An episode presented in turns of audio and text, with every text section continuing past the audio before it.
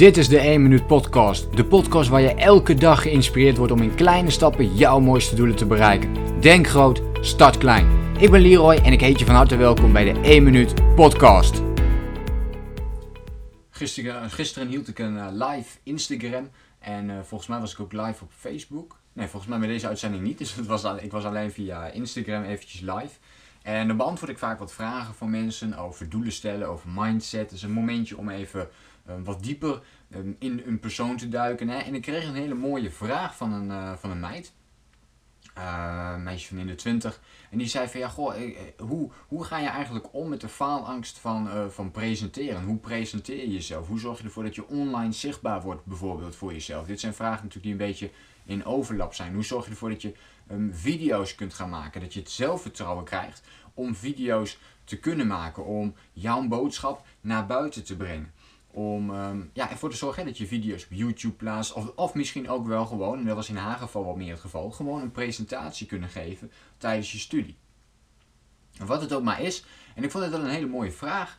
Toen ik uh, daarover moest nadenken van ja, hoe, hoe, uh, hoe kun je dat eigenlijk doen? En ze stelde daarvoor een, een andere vraag. En dat was ja, hoe kun je nou bewust of onbewust, maakt eigenlijk niet uit op welke manier, uh, zo zei ze dat, je faalangst overwinnen. En toen dacht ik eigenlijk eerst van ja, hoe, uh, hele goede vragen. En ik denk van ja, ik moet eigenlijk een, een voorbeeld van haar hebben waar ik op in kan haken. Maar toen dacht ik opeens, en op hetzelfde moment stuurde ze ook de berichtje daarna over het presenteren. Toen ik vroeg, uh, kun je een voorbeeld noemen? Maar toen zei ik eigenlijk op hetzelfde moment, en eigenlijk net iets ervoor al, eigenlijk heb ik gewoon al een heel mooi voorbeeld die ik kan noemen. En dat is een persoonlijk voorbeeld van mezelf. Um, ik heb zelf namelijk de faalangst gehad, of mijn grootste angst is altijd geweest spreken in het openbaar. Vanaf jonge leeftijd vond ik dat echt verschrikkelijk om te doen. Um, ik weet nog dat ik in groep 8 zat en het voor het eerst moest doen. En ik zat te zweten en te trillen. En drie weken van tevoren had ik alles in mijn hoofd gestampt. Zodat ik dus alles echt daadwerkelijk in mijn hoofd ja, had gestampt. Alles wist. En alles ook um, kon opnoemen. Echt als een robot stond ik daar voor die groep. En ik keek helemaal strak vooruit, recht vooruit. en ik noemde elke, elk woordje noemde ik op zoals ik die die drie weken ervoor had geleerd. Echt gewoon creepy, zeg maar. Maar uh, dat was voor mij wel een, een, manier om uh, ik was zo bang zeg maar, om een foutje te maken, om één woordje eigenlijk verkeerd uit te spreken. En uh, dat heb ik meegenomen en dat was dus een hele slechte ervaring, waardoor ik echt de laatste, de, de tien jaar die, die daarop volgden, echt zo ontzettend bang was voor elke presentatie die, die ik moest houden of waar ik mee bezig was. Dat ik er nooit meer uh, mee bezig ben geweest. Totdat ik op een gegeven moment van de middelbare school naar het, hoger, of naar het voortgezet onderwijs ging. En nou, van de middelbare school naar het, naar het uh, hoger, hoger onderwijs, sorry. Um, ik heb een HBO-studie gevolgd en uh, toen ik die switch maakte, dacht ik van ja, niemand kent mij hier nu um, op het HBO. En daar kom je natuurlijk met uh, nieuwe mensen in aanraking. En ik denk van oké, niemand weet dat ik zo zenuwachtig altijd ben voor die presentaties. Laat ik het weer vanaf de grond of aan weer gaan opbouwen.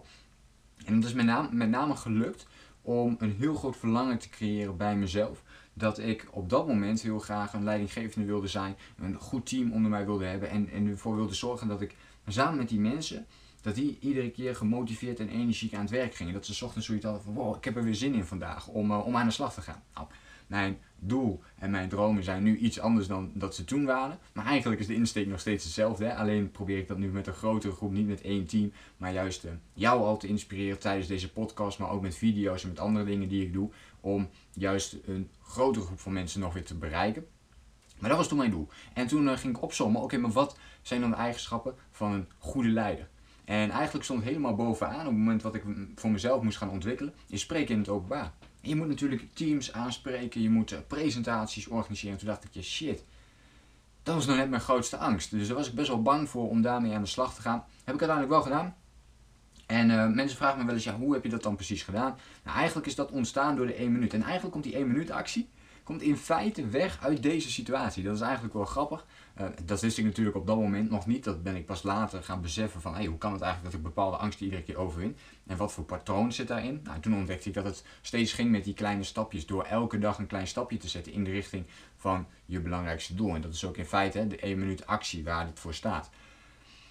Dus um, ik begon daar toen mee en uh, we, we, kwamen toen in die uh, studiegroep terecht. We kregen allemaal verschillende klasjes, allemaal verschillende groepjes van mensen. En in die eerste drie maanden moesten we echt heel veel gaan presenteren. Ik denk iets van 30, 40 presentaties.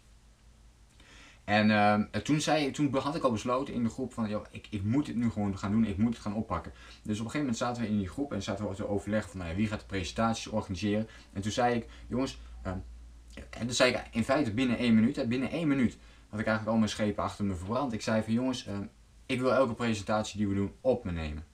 Het interesseert me niet wat het onderwerp is, ik doe het. En dat was het. Dat was het enige wat ik zei. En dat was natuurlijk nog veel minder dan, dan één minuut.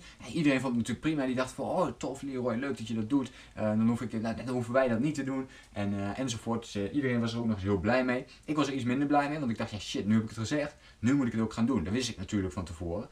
maar dan komt het pas echt dat je je angst in de ogen moet kijken. De eerste paar keer heb ik ontzettend veel voorbereid. Ontzettend veel voorbereid. Heb je dus een faalangst, loop je ergens tegenaan, heb je een bepaalde angst. Ga dan ontzettend goed jezelf voorbereiden. Uh, zo goed dat je uh, er gewoon ingaat. En, en, want dat geeft je meer zelfvertrouwen om daar te staan.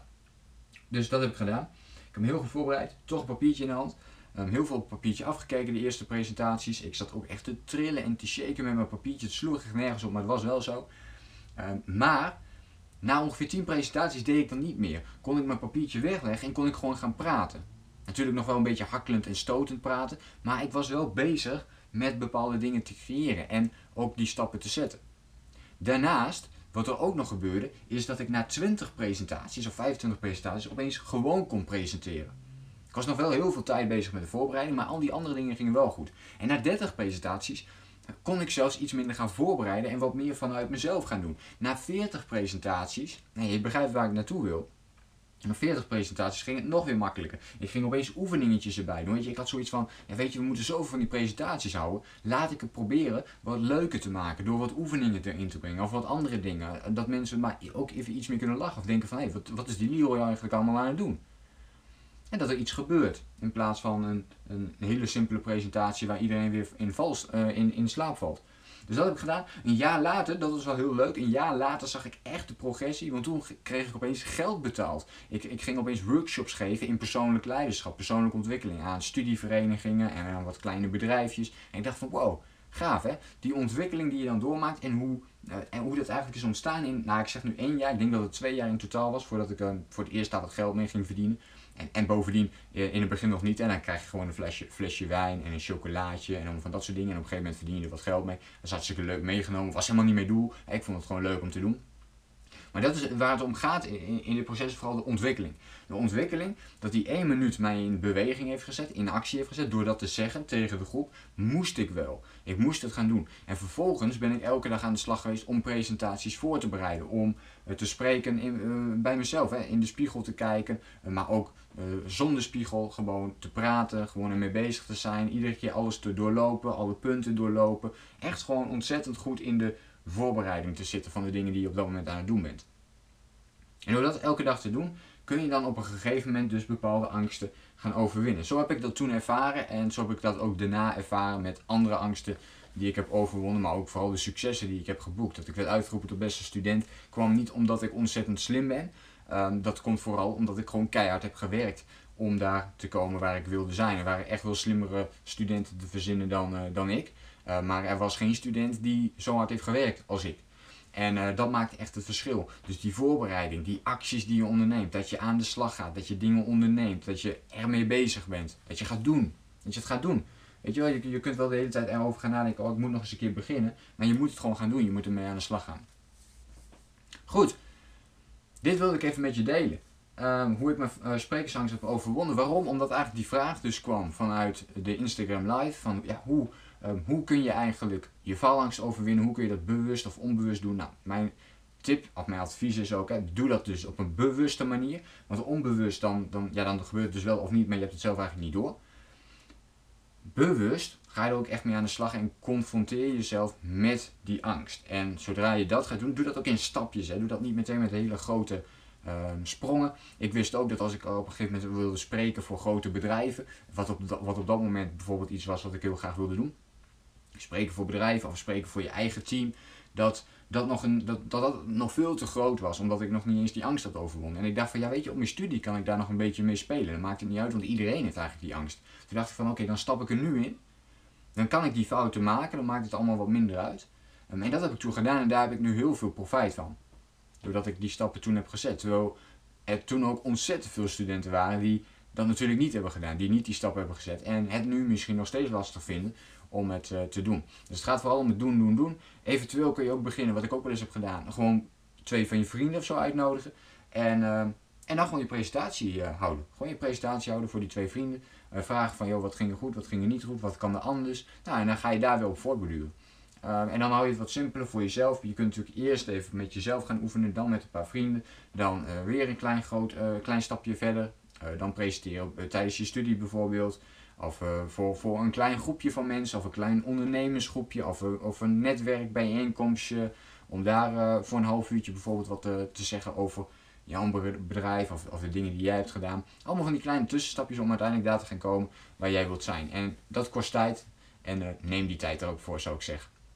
Ik ben benieuwd, heb jij ook een, uh, een faalangst of ergens waar je op dit moment tegenaan loopt? Laat het me even weten in een reactie op de podcast. Of, wat ik ook interessant vind, heb jij een faalangst overwonnen en hoe heb je dat dan precies gedaan? Laat me dat even kort weten. Vind ik altijd leuk om, uh, om eventjes te weten. En dan hoop ik dat je de volgende keer weer meekijkt naar een volgende aflevering van de 1 Minuut Podcast. Denk groot, start klein. Bedankt voor het luisteren. Geloof jij net als ik dat je in kleine stappen jouw mooiste doelen kunt bereiken? Abonneer je dan op mijn podcast voor meer dagelijkse tips en inspiratie. Laat me weten wat je van de podcast vond, deel de inspiratie en geef het door.